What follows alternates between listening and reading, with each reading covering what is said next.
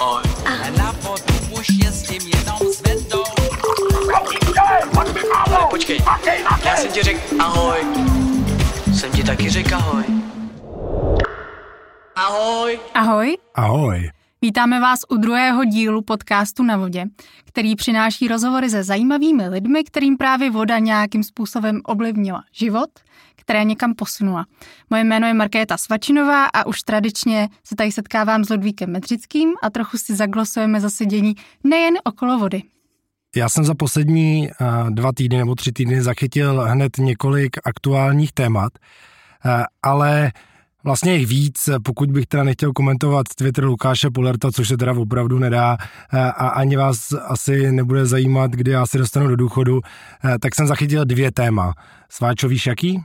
Rozhodně, co se týče Česka, tak prezidentské volby, o tom žádná. A pak další věc určitě to, jestli teda budou nebo nebudou startovat ruští a běloruští sportovci na blížící se olympijských hrách v Paříži. Mě opravdu zaujaly obě. Mě taky. To první téma, tedy vlastně ty volby jsou zajímavé pro nás i trošku ještě z jiného pohledu. To by si ty mohl přiblížit.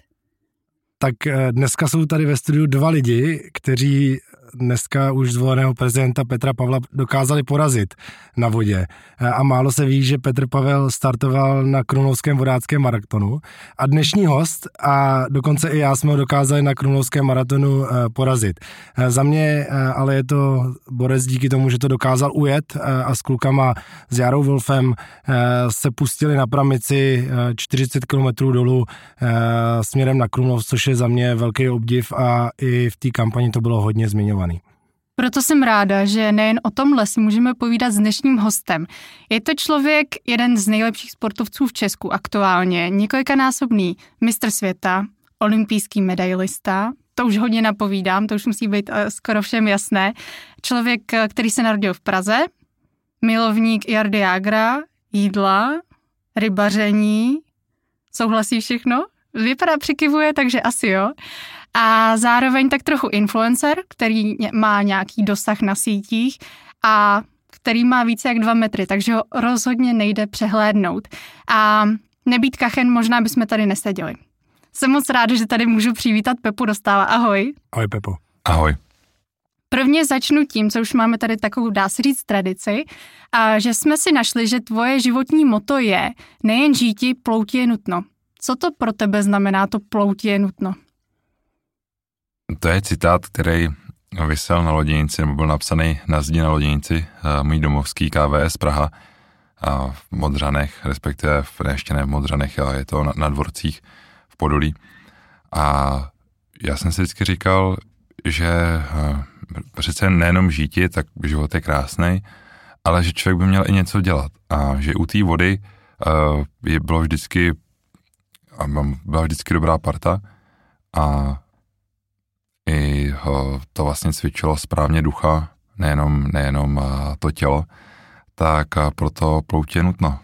Zároveň jsem zmínila ty kachny, to by si možná zase mohl vysvětlit i posluchačům proč. A kachny je to kvůli tomu, že já když jsem byl malý, tak to byla jedna z věcí, která mě přivedla ke kanoistice a můj táta býval trenér rychlostní kanoistiky a my, když jsme jezdili v létě na dovolenou, tak to bylo právě s jeho tréninkovou skupinou na Slapy. No a, a tak vemte si, a jako malý dítě já jsem byl hrozně línej, nebo každý dítě je tak víceméně trochu líný. A táta mě vždycky přes oběd půjčil nějakou loď od svých svěřenců a říkal mi, hele, běž se projet a mně se samozřejmě nechtělo, protože to obnášelo nějakou fyzickou aktivitu No a říkal mě, hele, běž se podívat na rybičky a tam jsou kachny, tak běž je honit. A samozřejmě děti, jak jsou občas takový zlomyslný, no tak mi se samozřejmě líbilo honit kachny, které vždycky přede mnou uletěly. No. Pepo, seš pořád línej? A já bych neřekl, že jsem línej, ale spořivej s energií. Co to znamená? To znamená, že hm, já potřebuji mít určitou energii, bo každý člověk má nějakou energii přes den já ji musím věnovat aktivitám tak, abych byl na tréninku podat, schopný podat co nejlepší výkon, aby mě to posouvalo dál. Takže já kdybych uh, naopak línej nebyl nebo ne, nebyl spořivý s energií, tak bych pak na tréninku nemohl podávat takový výkony a určitě by se to odrazilo na výsledcích na závodech. Takže předpokládám, že máš rád dlouhý procházky, pomalý a podobně. Tak co se týká dlouhých procházek, mám je rád. Eh, já to je taková Ale... podpásovka, protože my jsme si samozřejmě na tebe informace zjišťovali a eh, z tvojí rodiny se nám dostalo, že hlavně nemá rád procházky a zbytečný chození. A je to, je to tak, jako s tím, takhle, chtěl jsem se k tomu dostat, mám je rád, ale když mám volno, když mám volno dlouhodobější, abych právě mohl šetřit, nebo nemusel šetřit tu energii, takže když mám někde chodit mezi tréninkama, tak se mi opravdu nechce. To jenom vlastně potvrzují ty tvoje výroky, které jsme taky na tebe měli přichystané. Budu citovat, já jenom šetřím síly na trénink, a pak i vlastně ve spojitosti třeba s tím, že eh, další tvoje nejoblíbenější aktivita je běh. Podobně zhruba jako ty procházky. Takže jsi si vyložený na Instagram napsal, jsem těžkej a kvůli tomu to není úplně zdravý a bojí mě sakra klouby. No, tak vemte si, když má člověk 115 kg, tak z fyziologického hlediska to není úplně zdravý a to vám potvrdí kde jaký ortoped a fyzioterapeut taky. Pro mě je mnohem lepší dělat činnosti v vytrvalostní, které nejsou tak náchylný na ty otřesy, což ten běh bohužel možná i pro mě naštěstí je. Ne, že by mě to úplně nebavilo, a poslední dobou jsem si dokonce i v běhu přidával, ale je to taky díky tomu, že neběhám, jak moc neběhám, tak hlavně neběhám rychle. A větši, všichni, dá se říct, že všichni kluci, co pádlujou v reprezentaci, tak běhají rychleji než já a to o dost. A ono, když vlastně se snažíte opravdu běžet rychle a každý v vozovkách cucák vám uteče, tak to není úplně příjemný. Dobrou zprávou je, že ty jim to dokážeš nandat na vodě. Eh, já se přiznám, že jsem dneska poslouchal hned několik podcastů s tebou eh, a zapamatoval jsem si jednu důležitou věc a to je, když eh, jsi začínal, tak ty si sám o sobě řekl, že jsi byl takový drzej floutek, který přijel na mistrovství světa a to mistrovství světa vlastně obratem hnedka první vyhrál, což samozřejmě ti asi trochu přivedlo takový sebevědomí do žil. Tak jak se s tím vyrovnáváš teď? Pořád máš eh, k těm závodům eh, pokoru nebo eh, to bereš tak, že už je to opravdu rutina, která, která přichází? Já bych tě jenom poopravil. Nebylo to mé první mistrovství světa dospělý, bylo to už druhý. Ten rok předtím jsme byli vlastně reprezentovali jenom na štěráku, na, na singlu jsem nejel, ale je to pravda, že tohle bylo první mistrovství světa na singlu. Já jsem se chtěl předvíst přece jenom každý chlapský ego vrcholového sportovce u, jednotlivců je obrovský, jak se ten sport nedá prakticky dělat. Aspoň to mám podle mých zkušenosti, ne, že bych se tomu jako nějak víc věnoval z hlediska psychologie. Ale teď se vrátím k doplnění té otázky. Mně se dost často stává, že se mi nedaří na začátku sezóny a že prostě dostanu na prdel. Že se skoro dostanu do finále nebo beru zadní příčky, no a pak si vlastně zkouším sám pořád to své ego, jestli na to ještě mám. A pak přijdu na start mistrovství světa a říkám si, jo kluci, tak byste mě porazili, tak teď počkejte, teď vám to ukážu.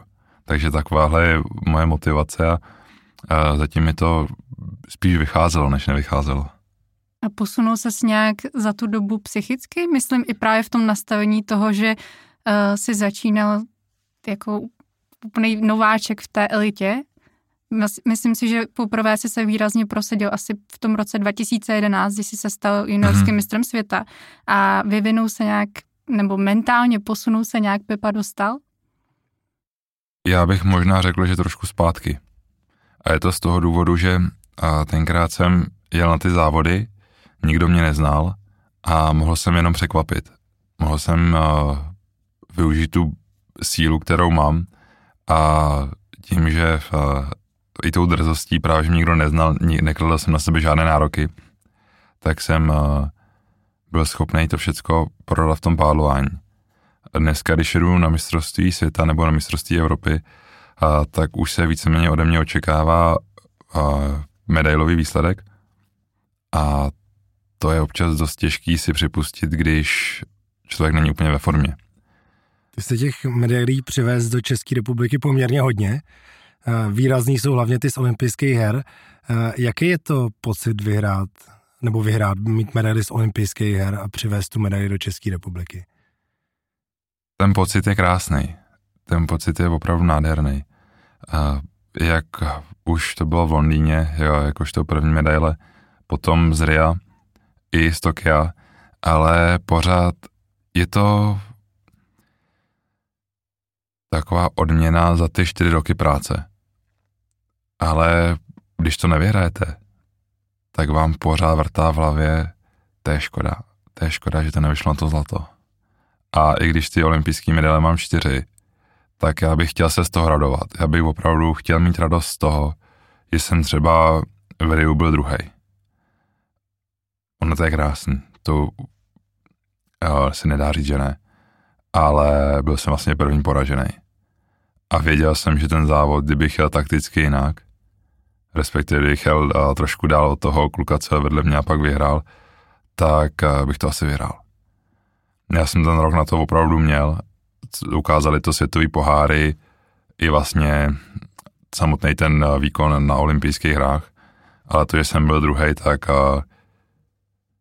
mě vlastně v cíli prvních několik uh, desítek vteřin opravdu rozčilovalo.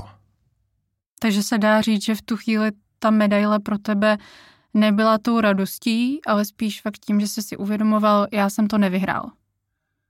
V těch prvních okamžicích jo. Pak jsem si říkal, hele, tak máš stříbro na singlekáku, je to neuvěřitelně prestižní disciplína, tak bys měl být rád.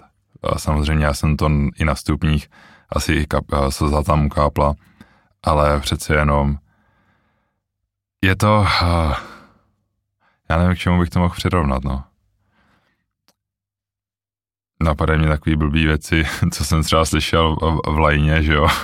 Nás tady napadají pořád blbý věci, to buď v pohodě, to klidně se s tím poděl. Já, jako ne, že bych ten seriál nějak moc sledoval, ale jak tam ten trenér říká těm svěřencům, tak když tě, vlastně když tě znásilní ženská, tak si říká, že to je pěkně blbý, ale pak si nakonec uvědomí, že to je dobrý, to je jak když jsi druhý na olympiádě.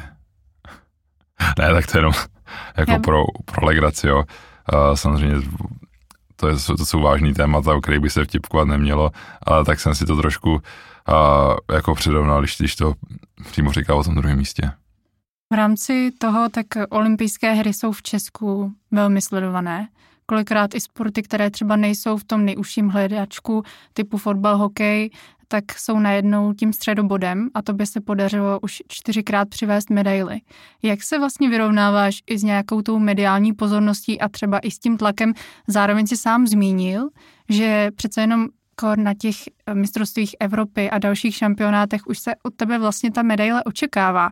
Tak jak je i pro tebe to, tohle těžký, nebo když teďka máme i ty sociální sítě a lidi tě můžou kontaktovat, psát ti, dávat ti nějakým způsobem tu zpětnou vazbu? Já jsem si vědomý toho, že vědom toho, že nejvíc uh, té práce udělám na tréninku, když budu jezdit uh, kvalitně a připravovat se. Nebo kvalitně se připravovat. Uh, samozřejmě ten tlak, ať člověk chce nebo nechce, tak nějakým způsobem si připouští. Já uh, s tím, jak jsem ty výsledky měl a byl jsem víceméně známější a známější, tak je to obtížnější. Protože když jedu na závod a jedu tam přesně z té pozice, kdy uh, dostanu na práskáno na svěťácích a jedu na to mistrovství světa nebo olympiádu a chci tam bojovat o ty medaile a případně o to vítězství, uh, tak rozhodně nepomůžou takový v úvozovkách pozbuzení od lidí, kteří to myslí dobře, uh, který vám říkají, ty to tam vyhraješ, jo, to je, my ti fandíme. Tak víceméně uh, já jsem takový člověk, který si to uh, bere jako závazek. Jo, že já když někomu, nechci, já prostě nikomu nechci slibovat, že to tam vyhraju. Protože já to tam, já to samozřejmě chci vyhrát, ale nejedu to tam vyhrát. Jedu tam prostě podat co nejlepší výkon. A když vám tohle to řekne jeden člověk, tak je to v pohodě. Když tohle to slyšíte od pěti lidí denně, tak každému vysvětlovat a ten pohled, to už je pak trochu namáhavý. Mě Sváča přivedla k tomu tématu zase zpátky a co Pepa dostal jako influencer, protože my se výborně bavíme nad tvým Instagramem, jsi přeci jenom člověk, který se nebojí vyjádřit i k aktuálnímu dění, Eh, viděl jsem, že si i sdílel příspěvek eh, s Petrem Pavlem, kde eh, v části toho příspěvku byl Petr Pavel s pádlem na krumlovském maratonu, tak jak si jíždí jest a v druhé části byl Miloš Zeman na tom svém legendárním člunu Challenger, jak vesluje a e, bylo tam napsáno pádlo není veslo, e, což e, mě se velmi líbilo, byl jsem rád, že jsi, že jsi to sdílel a i třeba Vávra Hradilek, který hodně se angažuje i v politickém dění, za což jsem taky velmi rád. Jak to vnímáš ty? Víš, že máš nějakou jakoby vlastní zodpovědnost nebo se toho nebojíš? Já určitě, já vím, že mám vlastní zodpovědnost a jsem si tím hodně dobře vědomý. Jsem si to hodně dobře vědomý. A to, že jsem sdílel zrovna tady ten příspěvek, a to jsem si dovolil kvůli tomu, že už několikrát eh, jsem poukazoval na rivalitu mezi kajakářema, kanoistama a veslařema. Už jsem si z nich několikrát dělal legraci na sociálních sítích, obzvlášť eh, to, když nějakou aktivitu dělám přesně naopak, jak by se měla dělat, tak napíšu, že takhle to dělají veslaři. Třeba když eh, jsem plaval, tak jsem to pak dal pospátku a napsal jsem takhle plavou veslaři. A tak myslím si, že z toho je poznat, že tam je nadsázka s vtipem, ale co se týká jiných věcí, jsem si moc dobře vědomý, že nemůžu některé věci komentovat, co se týká, které jsou které jsou na hraně pochopení. Že někdo by to mohl chápat špatně, tak na to si dám moc velký pozor. A co se týká politiky, mám spoustu uh, výhrad, spoustu nápadů, s čím bych souhlasil a nesouhlasil. Uh, rád bych to komentoval, uh, líbí se mi i to, jak to dělá Vávra, ale protože jsem voják České republiky, tak uh, nemůžu vyjadřovat svůj politický názor veřejně. A pokud jsou sportovci, kteří samozřejmě tímhle tím vázaný nejsou, myslíš si, že sportovec rovná se člověk, který se nemá vyjadřovat k aktuálnímu dění a má se soustředit na ten sport, anebo máš pocit, že eh, každý by do toho právě měl zasahovat? To je otázka. Každý, máme samozřejmě svobodu slova, takže každý by to měl dělat podle svého uvážení. Uh, jsou sportovci, kterým bych to do, rozhodně nedoporučoval vyjadřovat, vyjadřovat se k politice, a jsou sportovci, u kterých bych to uvítal. Ale většinou eh, ty, co bych to u nich uvítal, nejsou eh, tak výkonnostně nahoře, aby zaujímali jako influenceři velký objem lidí. My tady v podcastu nehledáme až tak eh, ty nejlepší sportovce, i když ještě tady dneska s náma ty a ty seš výborný sportovec, ale uh, my si tě ceníme právě kvůli tomu, že se nebojíš uh, fungovat na sociálních sítích, že se nebojíš vyjadřovat veřejně, protože já si myslím, že od sportovce bys to mělo stejně jako od herce, umělce a podobně veřejně známých osobností chtít a měli by tu společnost někam směřovat a ovlivňovat. E, I proto seš dneska tady s náma v podcastu, protože my hledáme lidi, kterým voda dala něco navíc, takový šestý smysl, který jim e, opravdu e, naděl Bůh nebo ta voda. A mě by asi nejvíc zajímalo, co si myslíš, že tobě ta voda dala navíc, aby jsme se dostali rovnou k té části, kde, která nás vlastně nejvíc zajímá. Já ti do toho ještě skočím do té otázky. A myslím si, že sportovci jsou influenceři, ať už mají sociální sítě nebo ne. Jsou to lidi, ke kterým, ke kterým vzlíží nejenom mládež, ale i populace dospělá. A to, jak se chovají, tak dávají vzor uh, těm lidem. Když bude uh, sportovec mít kvality uh, vysoký a bude se chovat, dejme tomu, nezodpovědně, nebo ne, dejme tomu, bude se chovat nezodpovědně, tak uh, to není úplně dobrý obrázek, uh, který dává těm lidem. Takže já si myslím, že uh, je to dost citlivý téma a každý sportovec by si měl být vědomý toho, co právě dělá mimo ten segment. Když je mimo ten sportovní segment. Když je sportovec úspěšný, tak o to víc. Takže i proto si se třeba nebal vyjádřit i vůči olympiádě v Číně. To jsem se, tomu jsem se právě vyjádřil a chtěl jsem, nebo i, i přesto, že bych to rád uh, komentoval dál, tak uh, jakožto je to politický téma a jakožto voják uh, se musím znovu omluvit, že to, že toto téma dá rozvíjet nemůžu. A jaký pro tebe celkově byly olympiády zážitkem? zážitkem, no to je, to je zvláštní. Já jsem přece jenom na první byl v 19. Uh, už jenom to, že jsem se dostal na olympiádu, pro mě byl neuvěřitelný úspěch. A byl jsem do toho hrozně rád a ještě s tím, že jsme byli bronzoví. V tu chvíli to byl vlastně vrchol té kariéry. Já jsem si říkal, že už vlastně jsem na, že už nemůže být nic víc. Když na to vzpomínám zpětně, ten závod, který jsme jeli, jsme nejeli dobře. My jsme měli na to tenkrát vyhrát. A myslím si, že kdybychom zajeli aspoň svůj standardní závod, tak jsme to vyhráli. Já mám velkou výhodu, protože část uh, mojí rodiny dělá rychlostní kanoistiku, jezdí uh, vlastně na kajaku dokonce a já jsem se jich ptal, přijde Pepa dostal k nám do studia oni všichni říkali, yes, Pepa, to je prostě vzor všech těch mladých dětí, ten funguje perfektně, je samozřejmě populární, ale zároveň je pokorný. A napadá mě myšlenka teď, vy jste velmi silná generace, společně asi s Martinem Fuxou, eh, jste eh, generace, která přivezla spoustu medailí a teď eh, v té rychlostní kanoice trochu jako přichází obava, co bude, až tady Pepa dostal, vlastně nebude, nebo nebude tak aktivně jezdit, kdo bude vozit ty medaile. Máme nějaký další velký talenty, další generaci, která to nahradí? My jsme jako stát uh, poslední léta dejme tomu posledních 20-25 let, vždycky byli silný na té mládežnické úrovni. Nejenom já a Martin Fuchsa jsme byli juniorskými mistry světa, ale byla tu i spousta dalších úspěšných eh, juniorských a třeba dvacítkových posádek. Otázkou je, co, se, co tam je za chybu, že lidi, co se dokážou prosadit v juniorech, potom nejsou úspěšní v dospělých a jak to, že u jiných států to jde. Myslím si, že je to možná i tím, že někteří jsou akcelerovaní příliš brzy a jsou přetrénovaní v mladém věku. A doufám, že posádky, no takhle, byly tu i posádky, které dokázaly zajet medaily, eh, třeba v roce 2021 na mistrovství světa čtyřkách, kde jsem já nebyl, tak měli bronzovou medaili, což je obrovský úspěch ale ne, není to tak, že by tyhle výsledky byly pravidlem.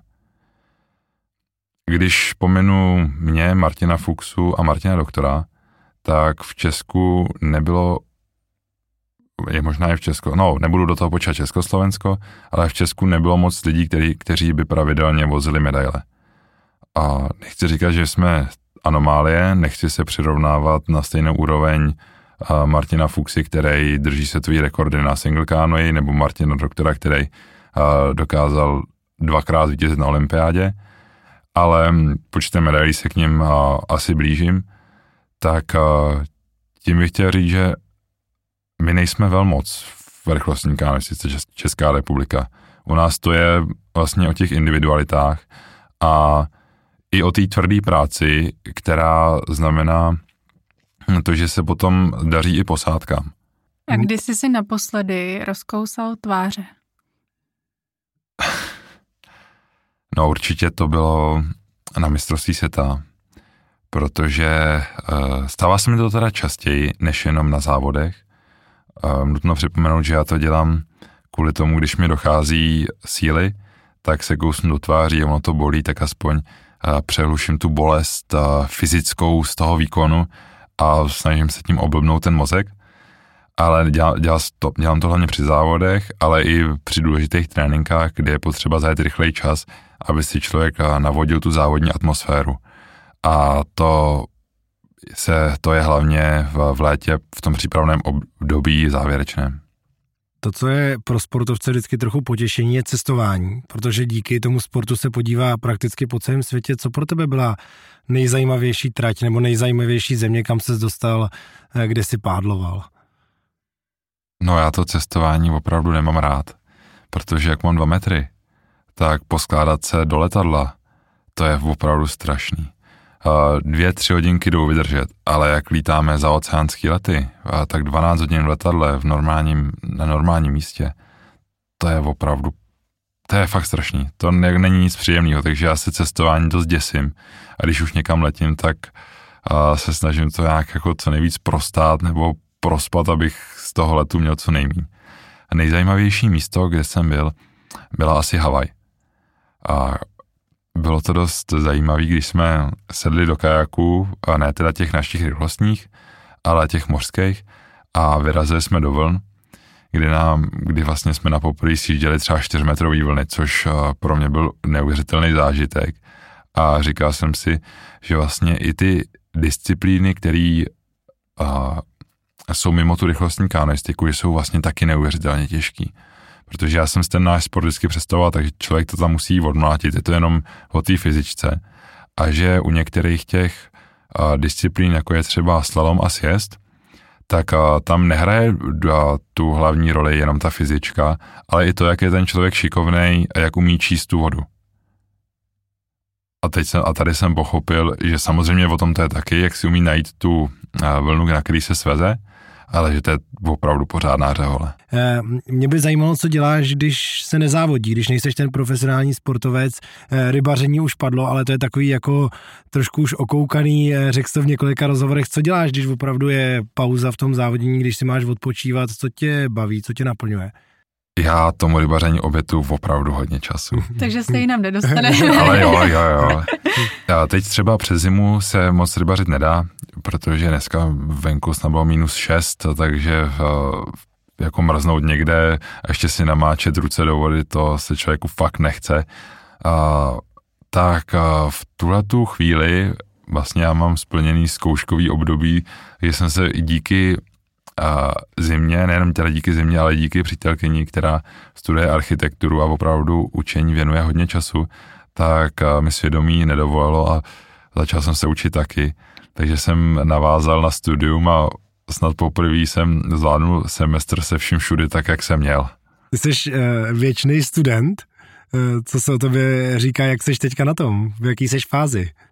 Já jsem teďka půlil studium na bakalářském vlastně na provozu a ekonomice na provozně ekonomické fakultě na ČZU. Takže druháku jsem, no. Tak eh, já ti přeju, to by už chybí chvilka do 30, pokud se ne, ne, nemýlim, tak já ti přeju, aby se eh, tam dopracoval, protože už je to fakt kousek.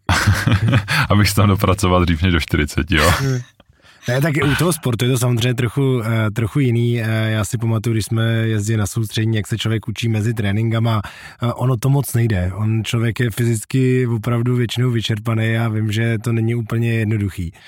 Takže ti naprosto rozumím a znám spoustu úspěšných sportovců, kteří si to vzdělání dodělávali potom a dokonce tu vysokou školu úplně v pohodě zvládli hned potom, co tu kariéru, nechci říct ukončili, ale třeba utlumili. Mm-hmm.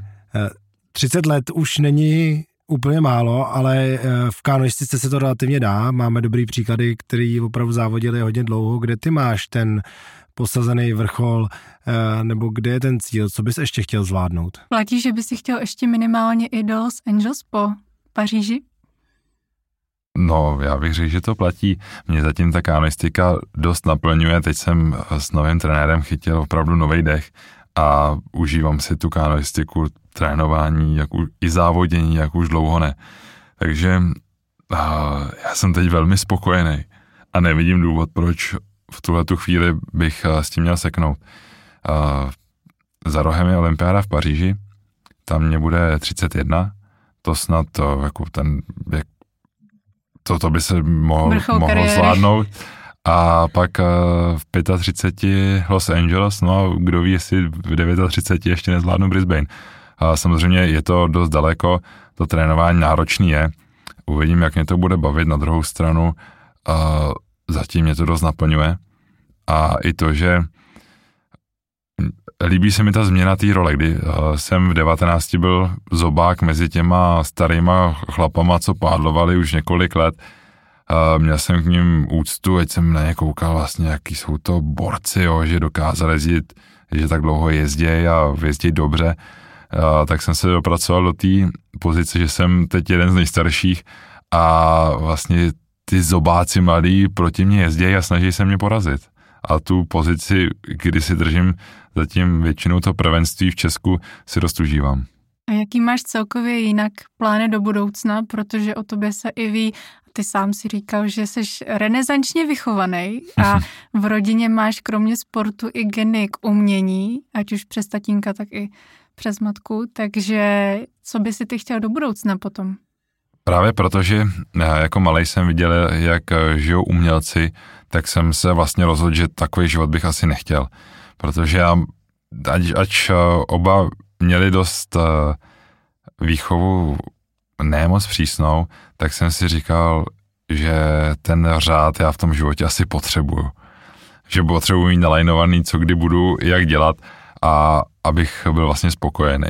Takže a takový to, že nevím, co bude zítra, to mě moc nebere a k tomu ani k, ke zpívání samozřejmě rád si zaspívám doma s kytarou, takže tady máme další jako věc, co, co rád dělám o volnu. Uh, tak to mě baví, ale uh, není to na vystupování a ani co se týká modela, modelaření nebo sochaření po tátovi, uh, tak tomu jsem nikdy nepřilnul, takže v, jestli umělecký styl, tak by mě to samotného dost překvapilo. A co imitace hurvínka? tak to nevím, odkaď... Máš to na Instagramu. To, jo, tak je to... Jo, to, jo tak já jako malý jsem dost vnímal uh, věci sluchem. Mně se líbily intonace, melodie, ale i různý uh, různý jako paskvily s tím hlasem dělat. No a dělám to i jako do dneška, občas, občas právě jako blbnu doma s Haneškou, že jako zkouším na ní jako mluvit různě a jí se to jako většinou líbí a to mě po, popíchne v tom ještě, abych se v tom dokonaloval. A co je to je nejoblíbenější imitace? A klidně nám ji můžeš předvést. No tak to je vždycky o tom se nejdřív chytit, ale rád jsem třeba imitoval, jak už si zmiňoval toho hurvínka, nebo když jsme v 90. letech ještě chodili s mámou nakupovat k Větnamcům, tak když ještě neuměli česky, tak tak jsem taky prostě rád imitoval. Jo, člověk se na to prostě vzpomene, když to není pravděpodobně korektně politicky správný, tak občas prostě takovýhle srandy máme, no. Já jsem teďka zaregistroval klasickou cestu sportovce. To je eh, profesionální sportovec, který navštíví několik olympiád, následně je ve Stardance a potom je většinou uh, reportérem na radiožurnálu, radiožurnálu Sport. Tak jsem teďka zaregistroval, tak eh, bude Pepa dostal uh, ve Stardance? Nás, nebo následovat takovouhle cestu, ale ve Stardance. Bude Pepa dostal ve Stardance? Já když jsem chodil do tanečních na Gimplu, tak uh, nejenom, že jsem dochodil vlastně celý základní kurz, ale pak jsem chodil do pokračovaček, což mě rozbavilo. Takže abych se té nabídce asi nebránil, ale ta se určitě nedá zvládnout v průběhu přípravy na další sezónu. Dobře, já myslím, že eh, překročíme k závěrečné části. My jsme se na to připravili pár otázek, které se nám zdají, že jsou pro nás důležitý a kdyby jsme spolu šli eh, na pivo, tak bych se na ně určitě eh, rád zeptal. Sváčou, můžu tě poprosit? Takže první otázka je, kdyby si byl na jeden den holka, co by byla tvoje první činnost, co bys udělal jako první? No já bych se určitě podíval, jaký mám prsa. A jaký je tvůj oblíbený drink, když jdeš do hospody? No bylo to, dřív to byl gin tonic, ale nějakým způsobem poslední dobou mi stačí, když se nám jeden a udělal se mi z toho asi díky vzpomínkám špatně. Kolik svačinek potřebuješ na to, aby si zdolal nějaký výlet? Protože to taky souvisí s tím, co nám prozradil zdroj, že když jdeš už teda někam na nějaký výlet, tak potřebuješ pořádně jídlo sebou. Mm, to záleží, jak, nechci být, jak moc nechci být protivný. Když chci být v dobrý náladě, tak těch svačinek potřebuju opravdu hodně. Sex nebo ryby?